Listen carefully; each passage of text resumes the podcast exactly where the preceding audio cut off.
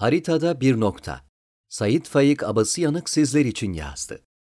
Çocukluğumdan beri haritaya ne zaman baksam gözüm hemen bir ada arar. Şehir, vilayet, havali isimlerinden hemen mavi sahile kayar. Robinson Crusoe okumuşumdur herhalde.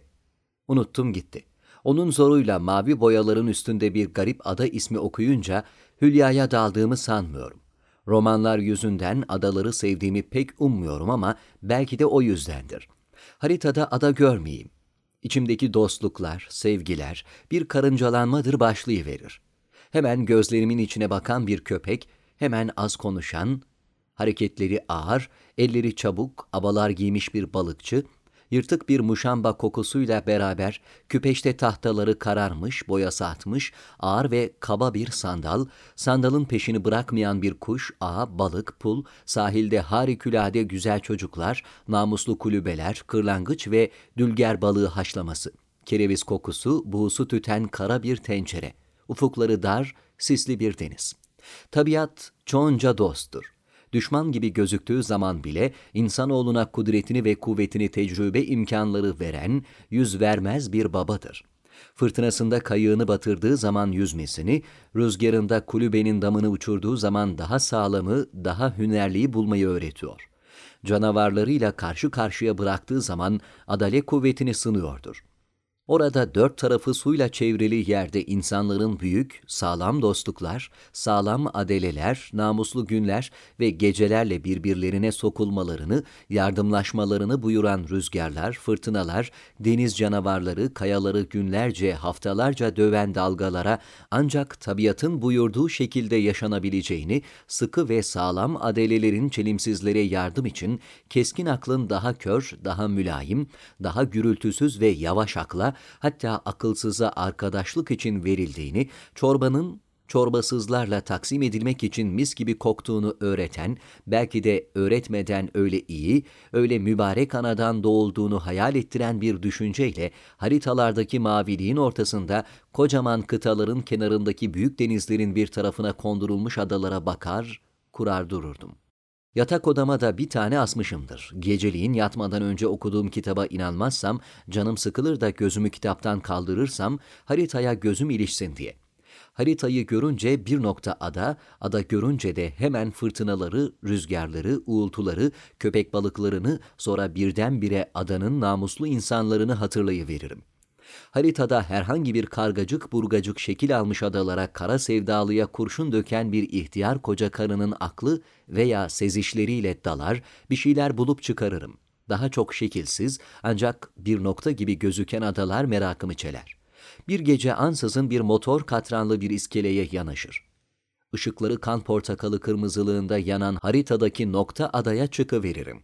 Hemen 3 günlük sakalı pırıl pırıl beyaz, orta yaşlı bir adam yakaları kalkık, gocuklu bir paltoya gömülmüş yüzüyle gülerek yanıma yaklaşır. "Geldin mi kardeş?" der. "Geldim ağam," derim. "Artık gitmeyeceksin ya." "Ah," derim. "Bir daha mı? Bir daha mı? Adamızdan iyi yoktur." "Yokmuş ağabey," derim. "Babam sizlere ömür." Gözümüz bulanmış, tahta havalesinden hiç gözükmeyen bahçeli bir eve gireriz. Bir asma çardağı altından geçeriz. "Ben bir elimi yüzümü yıkayayım hele," derim. Eve girmeden sağ kolda bir çeşme vardır. Hatırlayıverir, yönelirim. Heyecandan, üzüntüden, utançtan titreye titreye yüzüme suyu çarpa çarpa yıkanırım. 2-3 kişi boynuma sarılır, komşular seslenir, ürkütülmüş tavuklar bağırır, anam ağlar, ağam ekmek keser, bacım bardağı doldurur, ben duvardaki ağları seyret dalarım. "Hava bugün lodoslu muydu abi?" derim. Başlarken lodos başladı. İkindiye doğru batıya çevirdi. Şimdi batı karayı elden eziyor ama çevirecek. Karayeli çevirecek. "Sonu kar mıdır abi karayelin?"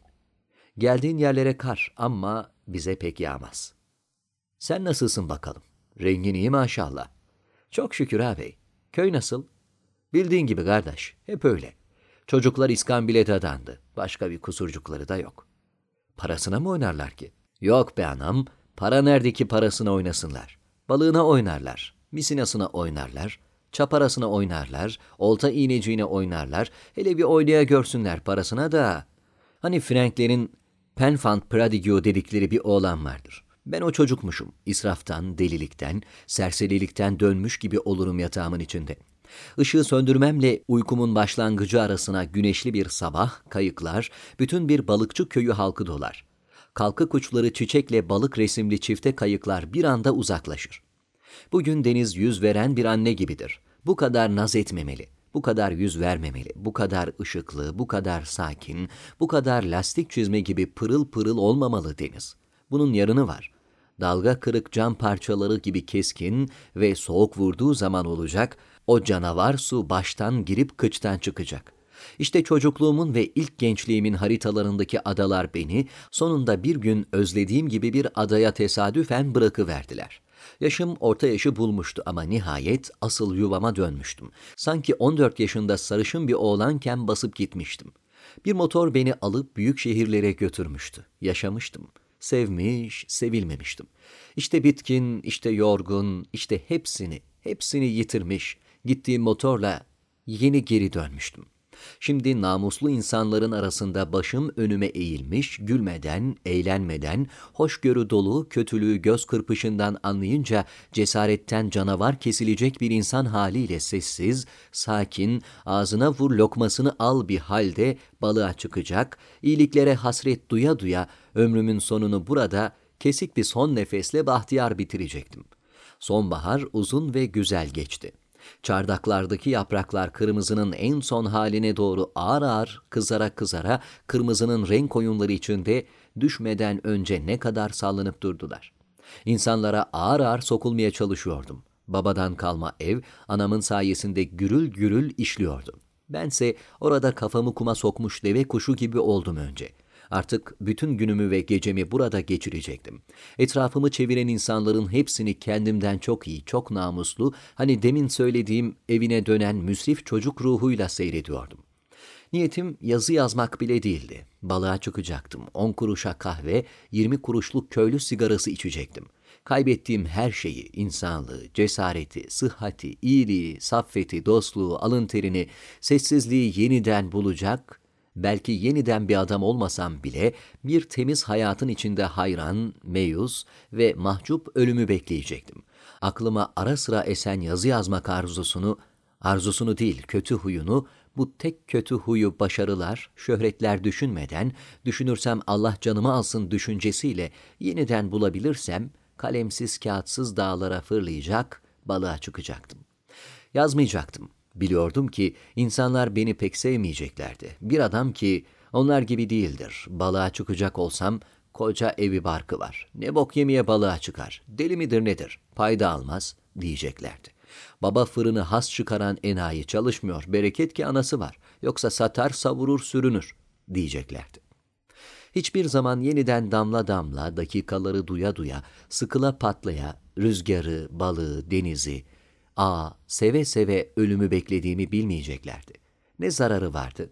Ben onları hayalimde adanın insanlarıyla ölçe ölçe en büyük kusurlarını hoşgörüsüzlüklerinde bularak mahcup sevecek, bir sigara, bir ada çayı, bir kağıt oyunuyla rüzgarlı günü bitirdikten sonra yatağıma yeni doğmuşçasına günahsız, hatıraları kova kova, iyileri, kahramanları, namusluları, hak yemezleri, alın teriyle sert tabiattan kavga ve dostlukla ekmeğini çıkararak, birbirlerine fedakarlıklar ederek yaşayanları seyirden duyduğum hazla derin ve rüyasız bir uykuya dalacaktım. Sabahleyin yine rüzgarla, yağmurla uyanacaktım.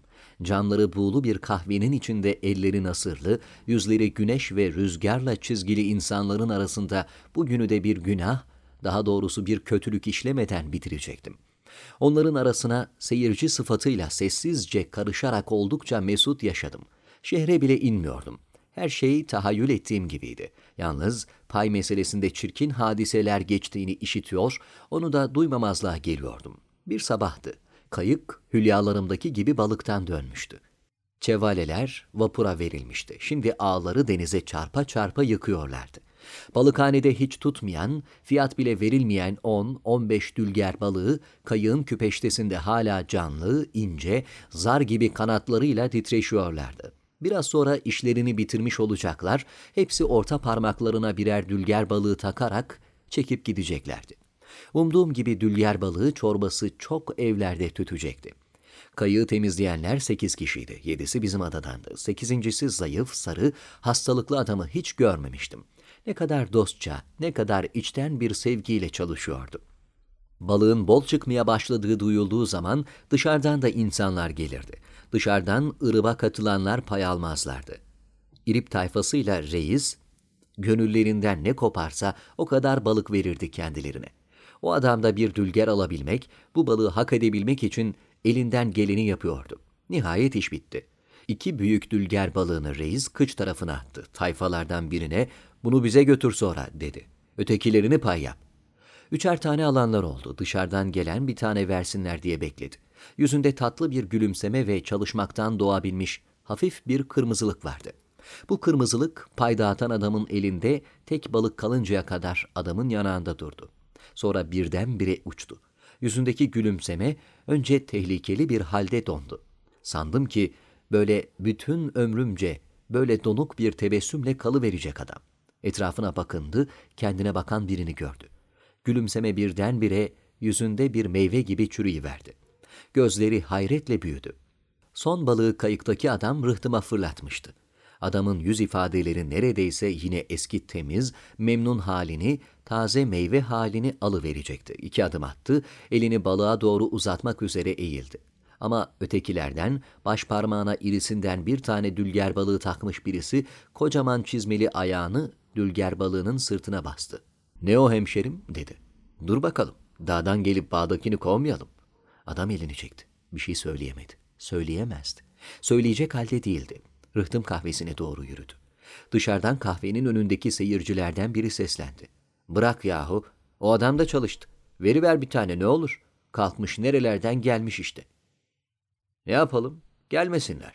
Kırmızı götlüyle davet mi ettik biz bunları? O balığın 1-2 buçukluğu var. Balık çıkmadığı zaman yanaşmıyorlar ha temizlemeye hiç. Yağma yok hemşerim." Kayıktakilerden hiçbiri kalkıp da "Ayıptır yahu ver adama" demedi. 1-2'si en umduklarım konuşacak gibi oldular, bekliyordum. Şimdi umduklarımdan birisi payına düşen balıktan birini, en küçüğünü adama doğru fırlatacak diye bekledim. Reis kahvenin önünde kahvesini öttürüyor, kayığın asıl tayfasına keyifle bakıyordu. Hadiseye karışan adam "Ayıp yahu" dedi. Ayıp. Bu sefer konuşacaklarını, hatta paylarına düşen balıklardan en küçüğünü fırlatacaklarını sandıklarımdan biri, "Sen karışma bakalım babalık. Fazla söylenmeye başladın. Ayıp ne demek? Ayıp yorganın altında. Babanızın malı mı bu deniz sizin? Onun babasının malı mı? Değil ama gelmiş kayığınızda çalışmış bir kere. Kim geldi çalış demiş ona. Gelmeseydi." Balık verilmemiş adam kahvenin bir iskemlesine çökmüştü. Kahveci başına dikilmişti. "Kalkacağız, kalkacağız" dedi kahveciye. Ayağa kalktı, kendisi için laf işitmiş adama "Zararı yok hemşerim" dedi. "Zararı yok, vermesinler, istemez." Gözüken vapura doğru yürüdü. Küçük adımlarla bir şarlo gibi seyirterek uzaklaştı. Söz vermiştim kendi kendime. Yazı bile yazmayacaktım. Yazı yazmak da bir hırstan başka neydi? Burada namuslu insanlar arasında sakin ölümü bekleyecektim. Hırs, hiddet neme gerekti? Yapamadım. Koştum tütüncüye, kalem kağıt aldım. Oturdum, adanın tenha yollarında gezerken canım sıkılırsa küçük değnekler yontmak için cebimde taşıdığım çakımı çıkardım, kalemi yonttum, yonttuktan sonra tuttum, öptüm. Yazmasam deli olacaktım. Siz de bu yazıyı beğendiyseniz sosyal medya hesaplarınızda sevdiklerinizle ve arkadaşlarınızla paylaşabilirsiniz.